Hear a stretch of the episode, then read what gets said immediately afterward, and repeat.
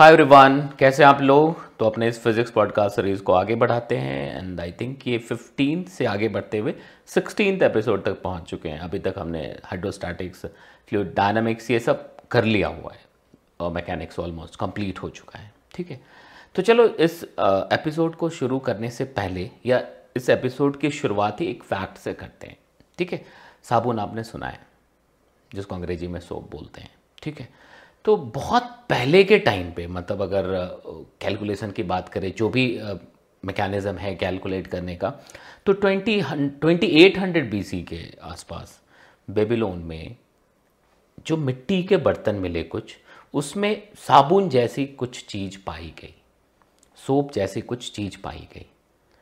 कुछ एकदम से ऐसा कि, कहते हैं ना कि भाई एकदम बहुत पुख्ता प्रमाण ऐसा कि साबुन ही था, ऐसा नहीं कह सकते बट डेफिनेटली सोप जैसी कुछ चीज़ थी।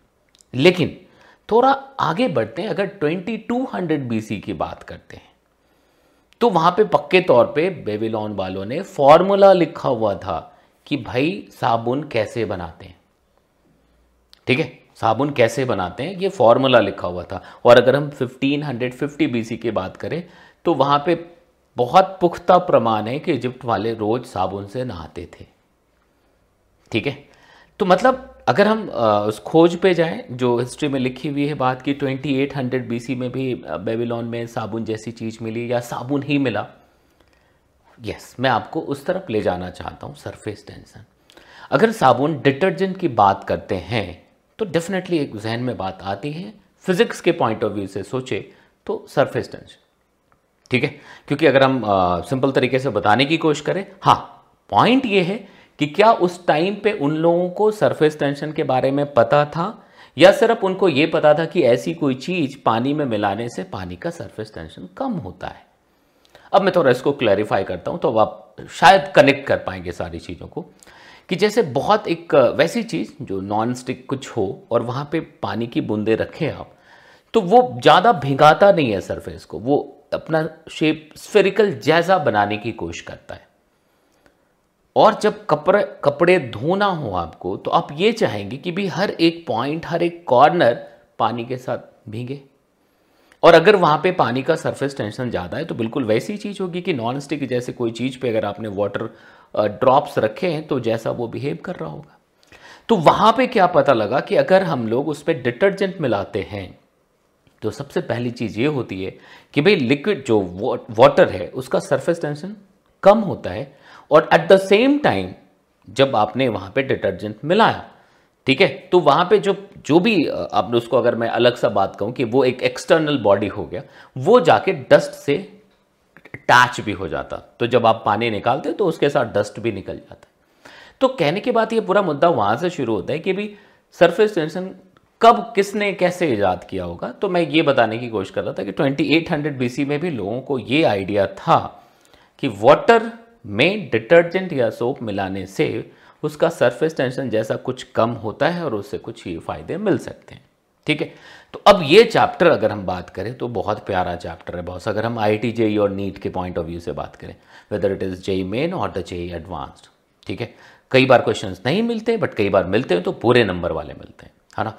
तो इस चैप्टर को शुरुआत करने के लिए मैं आपसे यही रिक्वेस्ट करूँगा कि सबसे पहले सरफेस टेंशन की वजह से लिक्विड के पास क्या एक स्पेशल हथियार होता है, वो समझ लीजिए आप। मेरी बात समझ रहे कि भाई सरफेस टेंशन है, जैसे कहते हैं ना surface tension is the property of free layer of the liquid तो free layer of the liquid की एक प्रॉपर्टी है तो free layer of the liquid के पास ये प्रॉपर्टी होने की वजह से वो कैसे बाकियों से अलग हो जाता है? वो कैसे बिहेव करता है? कि भाई अगर आप जैसे इसको आप इस तरह से अगर समझे कि भाई ऐसे देखना बड़ा मुश्किल होता है तो एक ऐसा सोचो कि तुम्हारे पास एक रबर शीट है। एक शीट है जो रबर का है और वो स्ट्रेच्ड है। मतलब हमने एक रिंग में एक रबर शीट को स्ट्रेच करके फिट कर दिया हुआ है। तब वो जो शीट का जो बिहेवियर होगा, जैसा एक लाइन खींच दो, इधर से उधर से दो साइड से अपनी तरफ़ खींचने की एग्जैक्टली exactly वैसा ही कुछ behaviour free layer of the liquid का होता है। तो पहले यह समझना बहुत ज़रूरी कि कैसे वो, अगर फ्री लेयर किसी के कॉन्टैक्ट में आएगा तो उसको अपनी तरफ़ खींचने की कोशिश करेगा। और वो क्यों करता है? Because of that surface tension यहाँ पे मैं एक बात ज़रूर कहूँगा कि सरफेस टेंशन क्यों होता है, उसमें बहुत ज़्यादा जाने की ज़रूरत नहीं है। उसके जो कुछ पॉइंट्स दिए हुए हैं, वहाँ से आप समझ लेंगे कि चलो ठीक है, सबसे ऊपर जो मॉलिक्यूल है, जो भी स्फीयर है, वो थोड़ा नाराज़ स्फीयर है, क्योंकि उसके ऊपर कुछ पार्ट नहीं होता, एक पार्ट का जो फोर्स ऑफ़ अट्रैक्शन वो मिसिंग होता है, वहाँ से कहानी शुरू करके आप ये बस समझ लीजिएगा कि क्यों आता है सरफेस टेंशन लेकिन ज़्यादा ज़ोर लगाइएगा कि अब आ गया, ठीक है, कैसे आता है, कहानी ख़त्म हुई, अब ये प्रॉपर्टी हमारे फ्री लेयर के पास है तो ये किस तरह से बिहेव कर रहा होगा। ठीक है? फिर इसके बहुत सारे जैसे नहीं आ, फ़िल्मों में देखा होगा या आप खुद भी देखो जब नहा के निकलते हो नहाने के पहले भी जैसे बाल अभी मैंने शायद सुबह ही नहाए तो ठीक है अभी बाल बालों की हालत देखो। और अगर मान लो कि पानी होता तो सब एक दूसरे से ऐसे चिपक के होते नहीं? तो वहाँ पे भी लिक्विड है लिक्विड वाटर है तो वाटर में क्या है? सरफेस टेंशन है उसकी वजह से ये जो भी ताम झाम हुआ वो हुआ होगा। ठीक है? तो ऐसी तमाम चीज़ें तो सरफेस टेंशन के बहुत सारे एग्जाम्पल्स मिल जाएँगे। उसको देख करके समझने की कोशिश करेंगे। वन ऑफ़ द बेस्ट ये चीज़ है कि भाई वाटर ड्रॉप जो है, अगर एब्सेंस ऑफ़ ग्रेविटी पे बात करें तो परफेक्ट स्फीयर दिखने लग जाएगा वो, है ना? तो वो सारे पॉइंट्स आप एक बार समझ लें। तो मतलब मैं यही सजेस्ट करूँगा कि free layer of the liquid कैसे बिहेव करता है है ना? देन वहाँ से फिर कि अगर वाटर ड्रॉप बना है या फिर बबल बना है तो टू फ्री लेयर्स का क्या मतलब ऐसा नहीं कि आप रट लीजिए बबल है तो ऑलवेज दो फ्री लेयर्स होंगे। पानी के अंदर बबल है तो एक ही फ्री लेयर होगा तो वो भी समझना पड़ेगा आपको, ठीक है? फिर एक्सेस प्रेशर क्या होता है? अगर ड्रॉप के अंदर देखे तो अगर स्फीयर बना हुआ है तो अंदर का प्रेशर पक्के तौर पे बाहर से ज़्यादा होना चाहिए, तभी वो ऐसा स्फीयर बन पाएगा, उसको रियलाइज़ करना है। पहले उस स्ट्रक्चर को विजुअलाइज करिए देन कॉन्सेप्ट को रियलाइज़ करिए, ठीक है? तब आप क्वेश्चंस करना शुरू कर सकते हैं और वहाँ से बहुत मज़ा आ जाएगा आपको और बहुत फिक्स पैटर्न पे क्वेश्चन मिलने लग जाएँगे आपको, है ना? फिर यहीं से आप इसको कैपलर रिएक्शन तक ले जाइए और इसी चैप्टर में ही उसको मिला दीजिए, है ना? एच सी वर्मा सर की बुक में देखेंगे, वहाँ पे भी एक साथ ही सब कुछ है, ठीक है?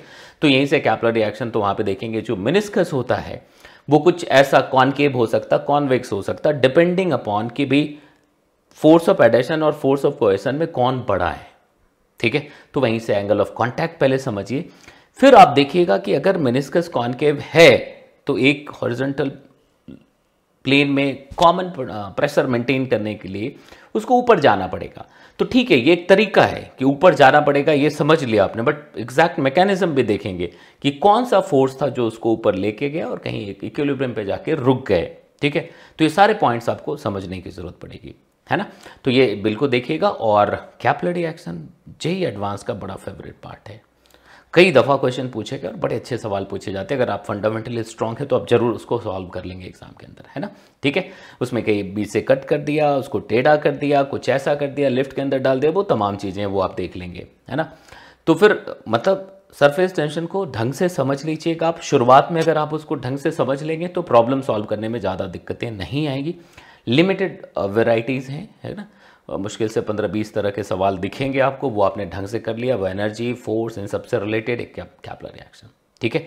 तो चलिए फिर आप इसको ज़रूर कर लीजिएगा, ये चैप्टर बहुत इंपॉर्टेंट है। और एक बार जब जेई नीट के हिसाब से आपने इसको तैयार कर लिया तो फिर नॉर्मल तरीके से इंटरेस्ट के हिसाब से भी बाकी चीज़ें देखिएगा कि सरफेस टेंशन आपके आसपास कहाँ कहाँ, कितना इंपॉर्टेंट रोल प्ले कर रहा है। जरा ये सोचने की कोशिश करिएगा कि भगवान जी कुछ नाराज़ हुए या उन मज़ाक के मूड में आए और अगर उन्होंने पृथ्वी से सरफेस टेंशन वाली प्रॉपर्टी को वापस बुला लिया कि चलो भाई वापस आ जाओ थोड़ी देर के लिए, एक घंटे के लिए तो आप जरा सोचिएगा कि क्या क्या बदलाव हो सकता है, ठीक है? तो चलिए फिर वापस आपसे मिलते हैं तो शेयर लाइक ज़रूर कर दीजिएगा। अगर अभी तक आपने सब्सक्राइब नहीं किया है तो प्लीज़ सब्सक्राइब कर लीजिएगा और जितने लोग स्पॉटिफाई पे देख रहे हैं तो फॉलो ज़रूर कर लीजिएगा, ठीक है? फिर मिलते हैं ओके